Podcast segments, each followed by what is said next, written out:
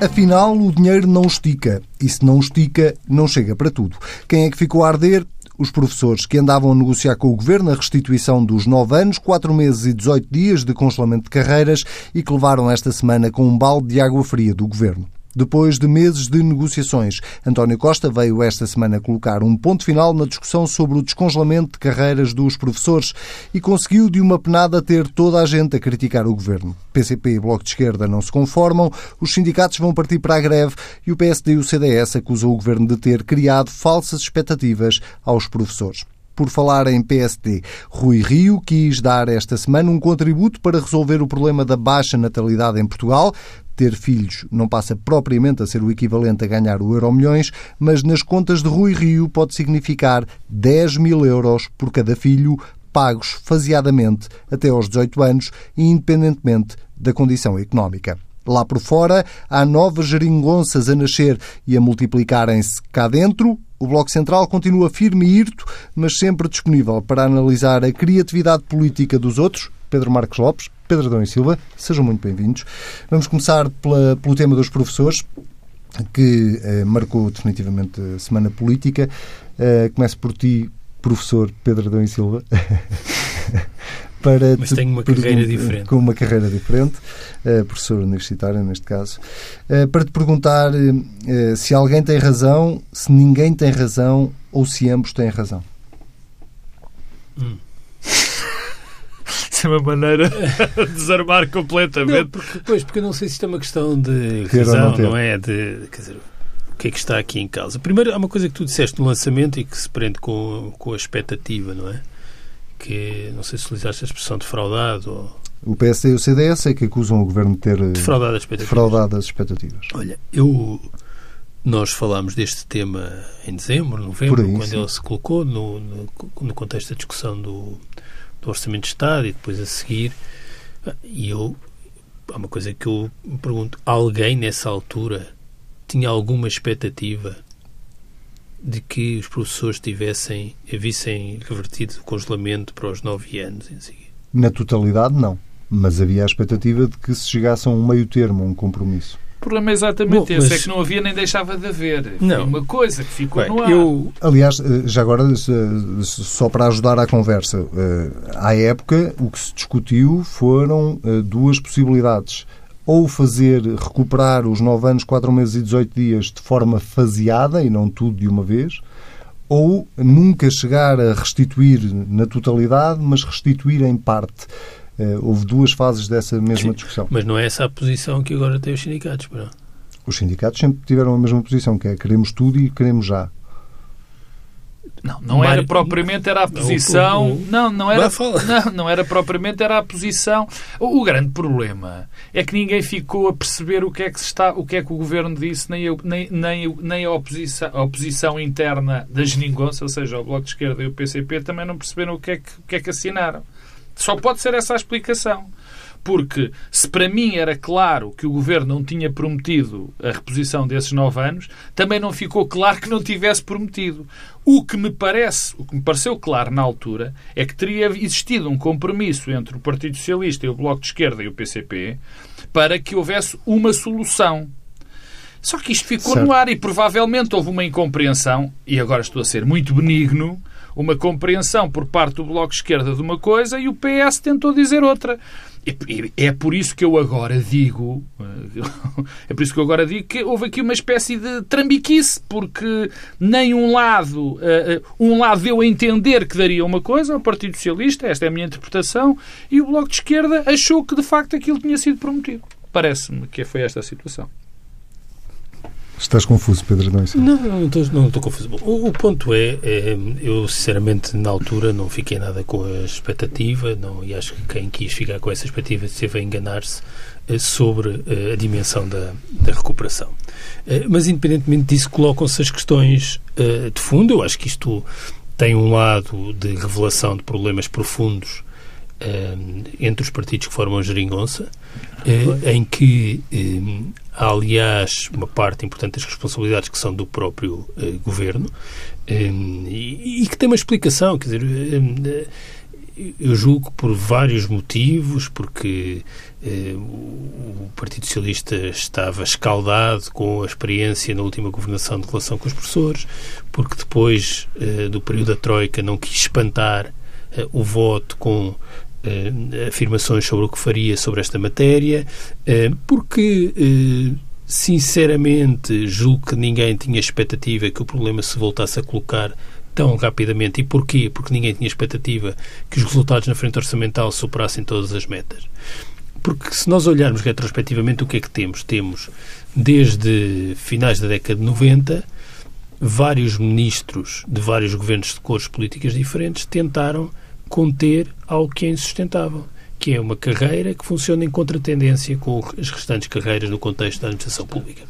Eh, e tentaram conter de formas diferentes, com soluções diferentes, quer seja cotas, quer seja filtros às progressões, quer seja a dividir a carreira, quer critérios de avaliação, quer exames à entrada, já tivemos um pouco com tudo. E todos falharam. Até o momento em que a questão deixou de se colocar, porque todas as carreiras foram congeladas da função pública. Quando o tema regressa, o que é a pior coisa que acontece é ele regressar nos moldes em que regressou em novembro e que está a ser tratado agora, que é nós temos é de deitar dinheiro para cima do problema e estamos aqui a discutir quanto dinheiro é que deitamos. Eh, iludindo e ignorando que eh, isto precisa de uma discussão sobre a natureza da carreira. Nós podemos estar aqui a discutir se devem ser sete anos, seis, nove, oito ou os dois e tal, que é a proposta do Governo que corresponde a uma tentativa de compensar aquilo que o congelamento representa noutras carreiras na administração pública, mas mantém-se o problema. Ele vai sempre voltar. E o que me preocupa nestas reivindicações eh, dos professores e dos partidos eh, à esquerda do Partido Socialista no, no Parlamento é que podem estar aqui a contribuir para criar um simulacro de carreira, que é nós descongelamos integralmente e mais cedo do que tarde voltaremos a ter de congelar para depois a seguir, quando voltar a haver condições, voltarmos a descongelar, quando o importante é pensar uma carreira que não pode funcionar eh, nestes moldes. Bem, depois, quanto àquilo... Mas está-se tudo a preparar para que isso aconteça, Pedro. Pois, mas eu, mas eu acho, que isto, claro. acho que isso é, é, o pior que pode acontecer. Acho que é, é inviável eh, no contexto desta legislatura acho que é mesmo inviável. Uh, acho que isto precisa de clareza nos propósitos, nos programas eleitorais. Uh, acho que é mais um daqueles temas, curiosamente são temas sempre nas áreas sociais, uh, em que é preciso que os partidos partam para as eleições com programas claros. Desde logo o Partido Socialista, que não tinha um programa claro sobre esta matéria. Aliás, deixa-me dizer-te que esse é um dos argumentos precisamente agora do Partido Socialista. Ainda ontem João Galamba lembrava que no programa do Partido Socialista a única coisa que estava era o descongelamento das carreiras. Para a frente, não para trás. Esse claro. argumento também é ótimo. A semana eu... passada não se podia-se votar a eutanásia mesmo não estando no programa. Esta, esta semana já se pode, não se pode votar porque não está no programa. Quer dizer, é preciso um bocadinho de coerência nos argumentos. Mas a, isso, a, a, a, questão é, é preciso pensar neste tema.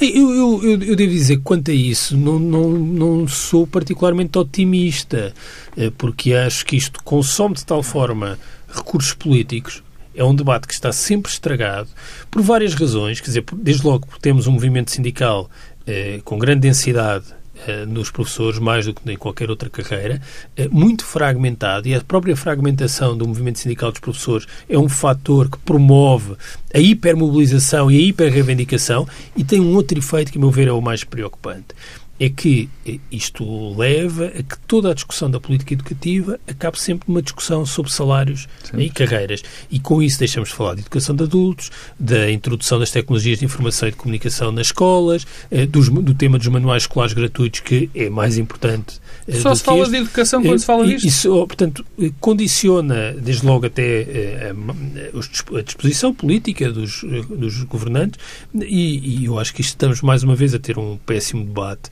com todas as características más dos maus debates, que é as pessoas dizerem coisas diferentes consoante o tempo. Não faltam declarações de novembro e de dezembro que correspondiam exatamente àquilo que, que acaba por ser proposto e, portanto, não percebo bem esta ideia de que foram criadas expectativas. Mas quais expectativas? Alguém tinha expectativa de que fossem eh, compensados nove anos? Sinceramente, não. Não se foi claro, eh, Pedro. Não, não se foi claro. Não, isso, por acaso, não, desculpa. Foi, eh, claro. Em novembro e dezembro houve enorme clareza daquilo que estava em cima da mesa. Enorme clareza. Isso, isso, nós, eu acho que o Governo cometeu um enorme e colossal erro que foi iniciar a discussão em novembro sem um ano antes ter posto em cima da mesa uma proposta para começar a discutir as carreiras. Isso é um erro colossal e é o pecado original. Mas desculpem lá, em novembro e dezembro foi totalmente claro que esta proposta que os sindicatos agora fazem não era, uh, uh, não era viável. Pedro Marcos Lopes, uh, e agora as greves? Pois, agora as greves. Bem, eu não vou, não vou, mais uma vez, rebater, já disse aquilo que pensava sobre a clareza ou não clareza deste processo e desta negociação entre o Partido Socialista e o Bloco de Esquerda, mas interessa-me dizer aqui duas ou três coisas uh, uh, em relação ao que está em causa. A primeira, o Pedro Adão e Silva já o disse, e acho que bem, é nós, as únicas alturas em que vemos discussões alargadas sobre uh, aspectos de educação é neste, quando há questões salariais, quando há questão das carreiras dos professores. E incomoda-me, verdadeiramente me incomoda, e acho que é uma boa razão para que os sindicatos não sejam tão bem vistos, infelizmente, na nossa comunidade, que os sindicatos só apareçam, nomeadamente a FENPROF e os outros sindicatos dos professores, só apareçam a discutir educação e o papel dos professores no nosso sistema educativo nestas alturas. Uh, Dir-me-ão que esse é que é o papel dos sindicatos. Eu acho que não é esse apenas o papel dos sindicatos. O segundo ponto tem a ver com uh, uh, o, o, papel que o, a FENPROF e os sindicatos têm neste processo. Ora bem, eu não tenho uh, muitas dúvidas, ou dúvidas nenhumas, aliás, sobre a legitimidade desta, desta demanda dos sindicatos todos os outros, todos os outros uh, funcionários públicos tiveram a reposição das suas carreiras e é dado muitas vezes esse argumento para que os, que os professores também têm. Só que há aqui um pecado original. E o pecado original é o que mais conta neste processo. É que estas progressões são todas automáticas. E isto gera uma perversidade dentro do sistema brutal, que não que inquina, inquina, enfim, sim, inquina toda a discussão. A discussão tal o processo é errado. E depois a discussão torna-se errada porque o processo original está errado. É, aliás, é isso a definição quase de, de pecado original. Quer dizer, nós não podemos pôr no mesmo patamar pessoas que tiveram as suas as, funcionários públicos que tiveram as suas carreiras eh, eh, descongeladas, mas que foram avaliados. Estes professores querem estes congelados, querem as suas carreiras descongeladas, mas também não quiseram, e é bom dizê-lo, nunca quiseram ser avaliados. E isto aqui entra-me em duas, dois, dois, sub, dois, dois subtópicos, digamos assim. Os professores, de facto, sempre se recusaram a ser avaliados. E toda a discussão que foi feita há bastante tempo a esta parte uh, tem sido sempre com base nisto. Quer dizer, e depois a discussão é sempre invertida, que é, não, não, nós queremos ser avaliados, não queremos esta avaliação. Nunca querem nenhuma avaliação. E, de facto, este sindicato é tão poderoso que consegue não só nunca discutir a questão da avaliação, ser sempre o problema das progressões, das progressões automáticas e não há outra, não há outra discussão. E é muito poderoso por duas razões principais. A primeira é porque são muitos e a segunda porque tem uma capacidade de fazer pressão incrível. Porque com, com quem é que eles lidam? Lidam com os nossos filhos, valha-me Deus. E, portanto, tem essa inconsciente, eu vou dizer, porque obviamente que acredito nisso, inconsciente capacidade de pressão que é brutal e que aliás, tem um peso isso, político notável. É, aliás, isso que faz com que muitas vezes se diga que o verdadeiro Ministro da Educação é Mário Nogueira. Não é? Sim, quer dizer, e de facto todos os governos têm cedido. Quer dizer, o governo, o último governo de maioria absoluta do PS tinha uma ministra, que eu não me canso de dizer, que foi para mim a melhor ministra do, de, da democracia portuguesa da educação, Maria de Lourdes não teve capacidade política, ou o governo não foi incapaz de lhe dar o, o, o, peso político necessário para, para implementar aquilo que me parecia ser uma reforma, finalmente com, com pés e cabeças, com alguns erros, discutimos-la aqui, discutimos aqui eh, muitas vezes. Agora, e depois há outra parte. Sabes que se houve coisa que eu detestei e que muitas vezes a critiquei no anterior governo era o, aquela, aquele, aquilo que se sentia, aquela mentalidade dos funcionários públicos quanto aos funcionários privados. E eu não tenho, E, e, isso é horrível. Quer dizer, é pior coisa. Quer dizer, é como eh, fazer esse tipo de, de, de, de, distinção é como dizer a perna direita para não gostar da perna esquerda. Quer dizer, precisamos das duas para andar. Não é? E agora, eu muitas vezes vejo uma mentalidade, eh, não, vou dizer concretamente, nos sindicatos dos professores, que é aquela que eu. Uh, uh, há muita gente que a defende, que é a da confrontação pura e simples. Ou seja, eu tenho poder, Portanto, eu vou impor os meus pontos de vista e os outros, se querem ter algum poder, que também imponham os deles. E acho uma, francamente, pouco moral um determinar este, este tipo de pedidos face àquilo que nós passamos. Quer dizer, e nesse aspecto, os funcionários públicos, e muito mais concretamente os professores, devem ter percebido, e já vários estudos o dizem, não é? que quem foi mais sacrificado durante o período da crise não foram os funcionários públicos e muito menos os professores. Foram os funcionários privados, foram as pessoas que ficaram no desemprego, foram as pessoas que tiveram que emigrar, foram as pessoas que depois de retomado o, o ciclo normal, digamos assim, de ter emprego, tiveram, foram para empregos muito mais mal pagos. E, portanto, há aqui uma, uma, uma falta de, de noção global que também me, me, me preocupa. Muito bem, vamos uh, continuar a falar de crianças, neste caso uh, uh, sobre, o problema da, sobre o problema da natalidade ehm, e sobre as propostas que o Rui Rio apresentou esta semana para, de alguma forma, ajudar a combater esse, esse drama que o país vive, não é só o país, mas sobretudo esse é um dos dramas mais evidentes no país, tem a ver com ehm, a baixa natalidade em Portugal. Ora, assim, a medida de encher o olho e que mais títulos de jornal eh, fez esta semana foram os 10 mil euros por cada filho, pagos faseadamente até aos 18 anos e independentemente da condição económica. Pedro, daquilo que espreitaste sobre este assunto, hum. Faz sentido, este, fazem sentido, tem sentido racional até? Não, tem um sentido. Isso tem sentido e tem racionalidade, pode ser discordar. Hum, este é mesmo um tema importante e, é um tema que tem eh, a resposta eh, principal e mais eficaz exatamente no funcionamento do mercado de trabalho. Mas isso não nos deve impedir não, de eh, olhar para outros lados da promoção uh, da natalidade. Não é por o essencial estar na estabilidade do emprego, nos rendimentos, que uh, devemos uh, deixar de nos preocuparmos com outras áreas das políticas. Nomeadamente duas daquelas que fazem parte deste pacote de medidas, que são também aquelas duas tradicionais, que é a aposta nos equipamentos e nos serviços e as prestações para a família.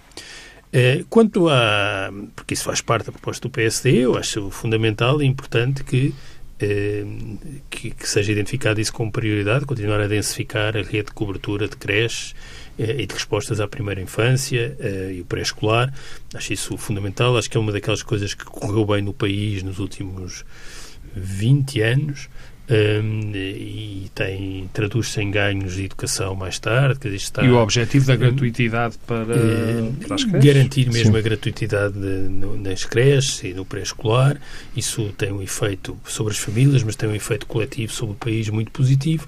É, é um dos determinantes mais relevantes do sucesso uh, escolar mais tarde. Portanto, eu acho isso muito importante e é daquelas coisas que mesmo, precisa mesmo de estabilidade e de compromisso entre os partidos que alternam no governo, até do ponto de vista dos recursos públicos no investimento em equipamentos. Depois sobra a questão das prestações.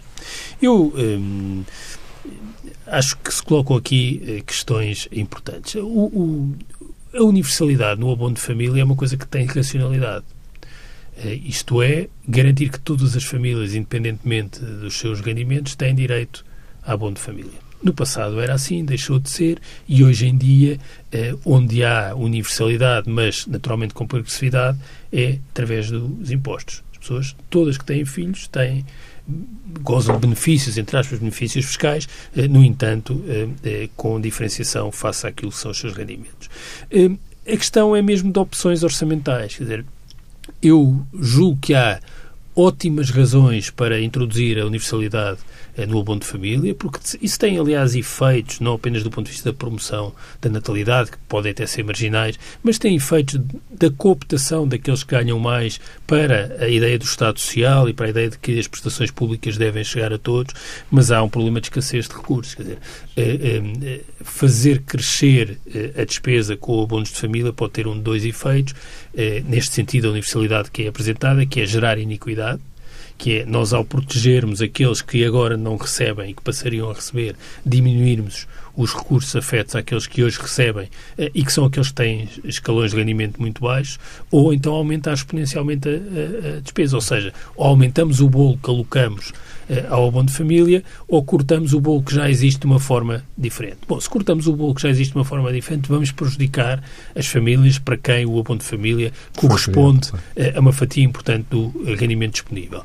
Pelo contrário, se alargamos muito o bolo, temos um problema e isso é a parte que eu não gostei mesmo da proposta de Rui Rio. É confrontado com as opções orçamentais eh, que, que isto coloca. Rui Rio chutou para 2020 e tal, como dizendo: bom, eu não me tenho de preocupar agora em saber onde é que vou cortar. Não é assim. Não é possível nós termos esta discussão sempre a acrescentarmos despesas sem tomarmos opções sobre eh, onde devíamos cortar. Isso cria tira, uh, uh, dizer, tira força e força política à proposta, se bem que eu acho que é importante olhar para a natalidade também nestes termos, mas não apenas nestes termos. E, e, Tu não achas que este é um tema, eh, enfim, o CDS no Congresso eh, que fez este ano eh, sublinhou o problema da natalidade ou a questão da natalidade como o CDS põe linhas, tudo na agenda para depois dizer que já falou. estratégicas. O PSD é um tem isto como uma linha estratégica. O Partido Socialista farta-se de falar disso. António Costa falou disso também no Congresso do Partido Socialista.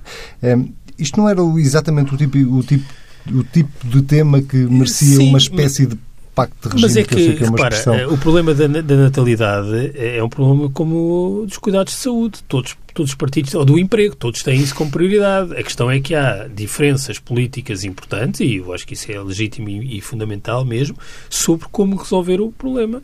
Eh, quer dizer, eh, nós podemos dizer, agora não pensando do lado das prestações e do, dos, dos serviços, acho que do, do ponto de vista da cobertura para responder concretamente à tua pergunta, do ponto de vista da cobertura e dos princípios de financiamento do lado das famílias e do lado da oferta, naquilo que tem a ver com uh, o, o pré-escolar e as creches, inteiramente de acordo. Acho que há condições para encontrar um equilíbrio entre público e social eh, nessas respostas. Eh, alargando a cobertura, alargando os horários, eh, pensando em lógicas diferentes de financiamento, acho que há condições para isso, para isso ser feito.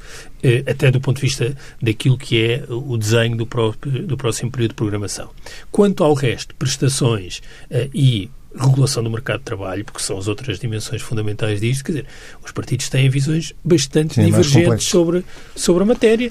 Uh, uh, isso aconteceu em sede fiscal no governo anterior, mas quando pensamos na regulação do mercado de trabalho, o PSD, o CDS e o PS têm posições muito diferentes sobre Sim, essa matéria. mesmo. Pedro Marcos Lopes. Do emprego um... não são. Na política, na, na, questão da legislação laboral, não são e vai ficar bastante claro esta semana que o PS e o PSD estão mais próximos do, do que, que, do que não, do que se pensa, não. É um facto. Que o Bloco de Esquerda e o PCP não estão nada próximos do PC. Mas Sobre as propostas de Rui Rio, que te pareceram elas? Bom, eu tenho um, um, problema sério em relação às, às políticas, à, à, questão das políticas da natalidade e ao problema de, de, e os problemas demográficos que, que nós enfrentamos tem a ver com o facto de que eu olho para, para o problema, vejo o que são, em termos, digamos, clássicos, em termos daquilo que, que nós todos pensamos do que seriam as políticas certas para a natalidade e não e chegando a essa e chegando a esse fim concluo até olhando para experiências exteriores que provavelmente o que leva as pessoas hoje a terem filhos ou a não terem filhos são diferentes do que as eram há 30 ou 40 anos, são seguramente diferentes do que eram há 100 anos, e que eu não sei se esses incentivos hoje em dia fazem sentido ou não para aumentar a taxa de natalidade. Tenho muitas dúvidas, digamos, quase filosóficas sobre isso. O segundo ponto tem a ver com aquilo que tu perguntas, exatamente, que é o que é que eu achei da proposta de Rui Rio. Achei eh, muito bem. Achei que a maior parte das propostas fazem sentido, que vão no, no sentido de que já que, enfim, que são comuns em muitos outros países de, de tentar incentivar a natalidade. Agora, o que eu acredito é que eh, não faz, não, não tem. É muito boa vontade. O que ali está são medidas que são boas, que teoricamente fazem, uh, uh, poderiam ajudar a natalidade, mas eu acho que faz pouco sentido falar de um programa para aumentar a natalidade e condensar todas as medidas num programa. Porque as medidas que dizem respeito à natalidade são as medidas, são, para, são se calhar tudo o que nos rodeia em termos políticos. Porque se podemos falar de aumentar, obviamente, tender para a gratuidade, ou mesmo a gratuidade da creche, apoiar os pais aumentando o, o período de, de licença, licença de parto, coisas que já, que já têm sido feitas. Uh, a questão do subsídio de, de, de, Coisa que pode ter um efeito perverso sobre as relações das pessoas com o mercado, com o mercado de trabalho. Co o, o, alargamento excessivo das licenças de maternidade é, é uma coisa que, por exemplo, é, prejudica objetivamente as mulheres. Não, não. É, nomeadamente as mulheres que têm mais... Se me dás licença, se me dás licença... Às vezes, como, como é... que isto tem é, dimensões que não são neutras do ponto de vista não, das é opções. a, questão, a licença a... pode ser partilhada. Não, mas tem que ser.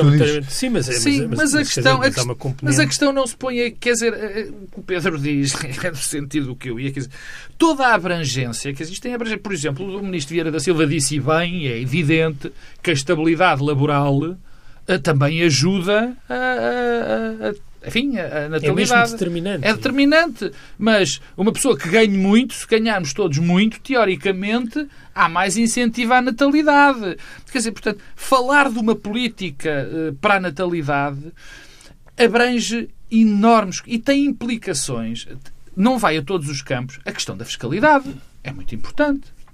Sim, para este para, caso. Várias, não, vamos apanhar áreas, tudo. É? A questão da lei do arrendamento, quer dizer, a questão. Não, é, é portanto, é muito difícil. Ou temos, podemos, enfim, uh, uh, chegar, e vamos chegar a esse ponto, infelizmente, em que nós vamos olhar e dizer que todas as políticas que implementamos têm que ter, e isso, eu acho que esse é que vai ser o sentido, uma lógica também virada para a taxa de natalidade, pelo motivo muito simples. Dizem os estudos que em 2050 vamos ser 7 milhões, não é? Quer dizer, isto abana todas, toda, quer dizer, abana a comunidade, põe em questão a própria existência da comunidade. Muito bem. Uh, a abanar está a Espanha e a Itália, e de que maneira? Com uma situação política uh, muito instável, para dizer no mínimo, eh, vamos começar, se calhar, por Espanha, que está já aqui ao lado, Pedro Dão e Silva. Ehm, uma moção de censura que resultou eh, na chegada ao poder eh, por parte do PSOE e, uma geringonça, um novo tipo de geringonça. Que futuro é que tu auguras para, para este governo espanhol? Pouco. Pouco futuro e não muito auspicioso. e se me permites, falo já de Itália ao mesmo tempo e até de Portugal. Vamos lá. Ehm, porque é evidente que há elementos de diferença entre os três casos, significativos, eh, mas se olharmos para a Espanha e para a Itália, há eh, um lado eh, comum, que se calhar também existe em Portugal, é que não há maiorias políticas e sociais. Nenhum dos campos, do ponto de vista de alguma coerência programática, é capaz de formar uma maioria. E é isso que leva às geringonças com várias denominações.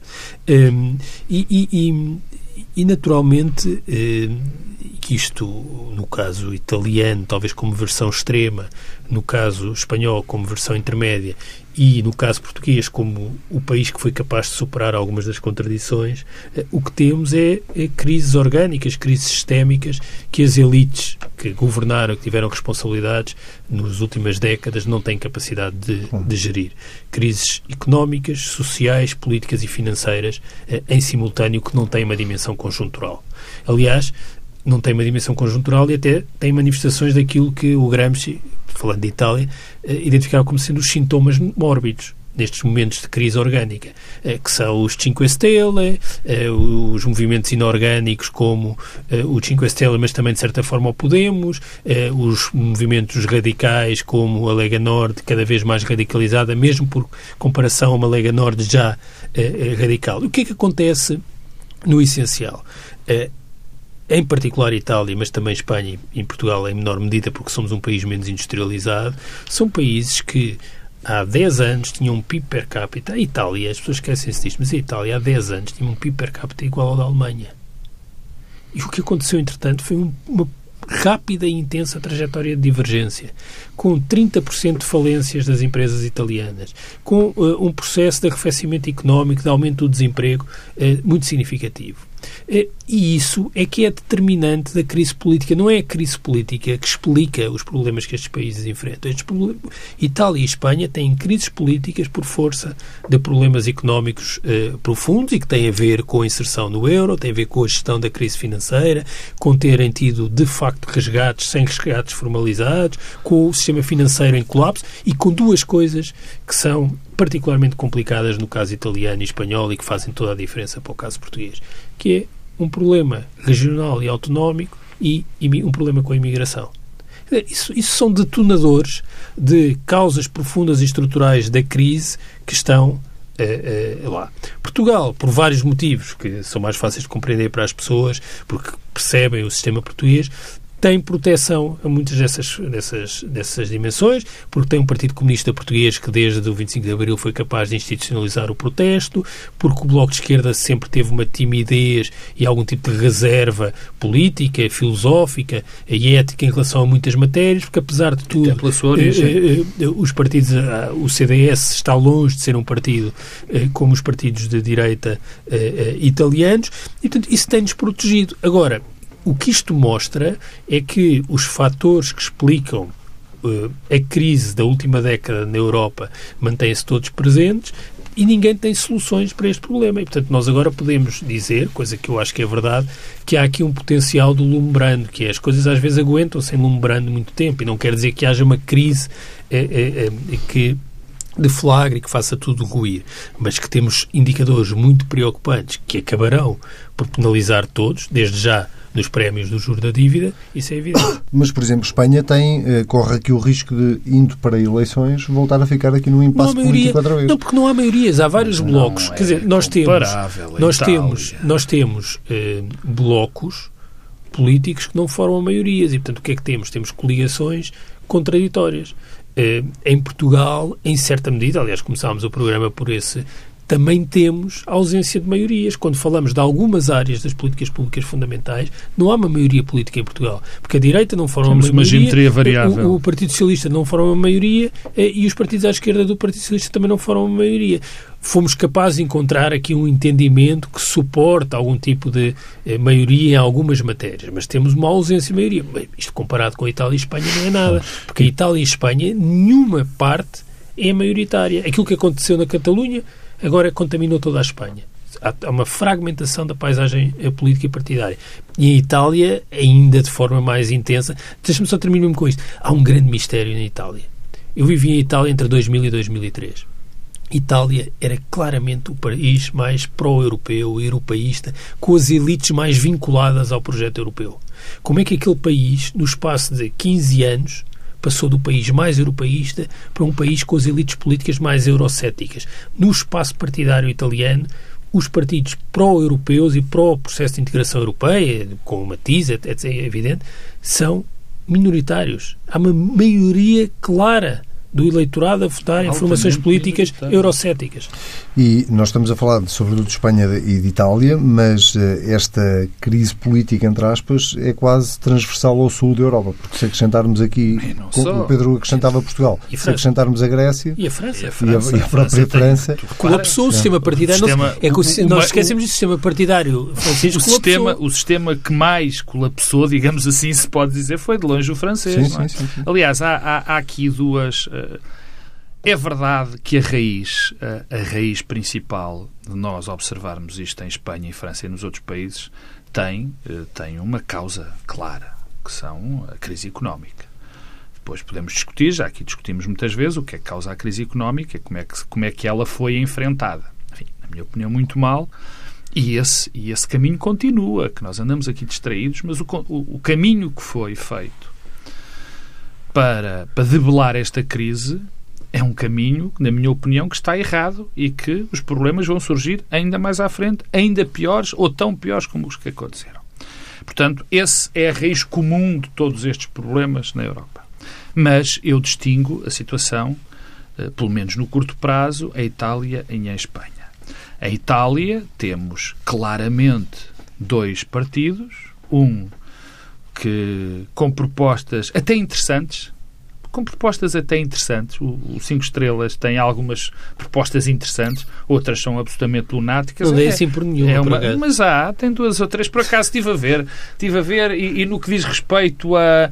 Olha, a política educativa, por exemplo, tinha lá coisas interessantes. Eu achei, porque eu, é, para mim é um eterno mistério porque há várias o, cinco estrelas porque aquilo sobre a égide de um palhaço não é tem lá uns professores, uns, uns professores Adão e Silva.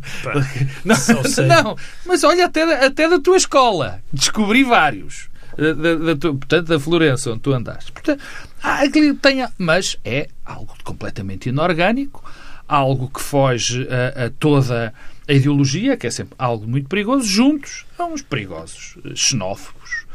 Eh, gente que tem o discurso do género, agora que estamos nos poder, acabou a festa para os imigrantes. Isto é a situação em Itália, que deriva, enfim, já não vou voltar a repetir mais nenhuma vez, da questão europeia, da questão económica. Em Espanha é diferente. E é diferente porquê? Porque ainda conseguimos, ainda conseguimos ver dois blocos claros. A entropia neste sistema é, são os partidos autonómicos. E alguns independentistas, ou pelo menos um independentista. Porque, de resto, o que nós vemos em Espanha é um regresso ao já existir, ao tradicional, só que acrescentado de dois. No fundo, bastante parecido com o que nós temos em Portugal.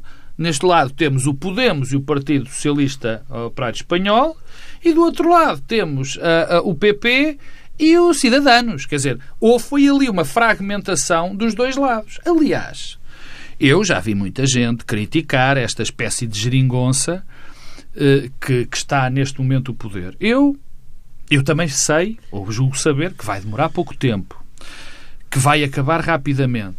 Mas se essa servir, é estranho até que eu o diga, mas se servir para que o Partido Socialista, para o PSOE, crescer e deixar de estar esta sua pasoquização em curso porque o Partido Socialista Espanhol perdeu, eu não quero atropelar os números, mas cerca de 4, 3 ou 4 milhões de votos em pouquíssimo tempo. O PP e o PSOE juntos perderam para 40 pontos Exatamente. Quer dizer, se isto ajudar, se isto ajudar, se estes 4 meses, que vão ser 4 meses de campanha, ou 5 ou 6 meses de campanha eleitoral do, do, do, de Sánchez, se isto ajudar a que o sistema reequilibre e que pode ser, e que pode ser, porque basta que a situação económica ajude um bocadinho, basta que as coisas corram melhor, isto pode ser algo de bom para a Espanha, voltar a termos os dois polos e a diminuir o peso daquilo que é a verdadeira entropia, que é completamente diferente de Itália. Em Itália temos os lunáticos e a extrema-direita no poder. Aqui podemos ter ou o PP e os Cidadanos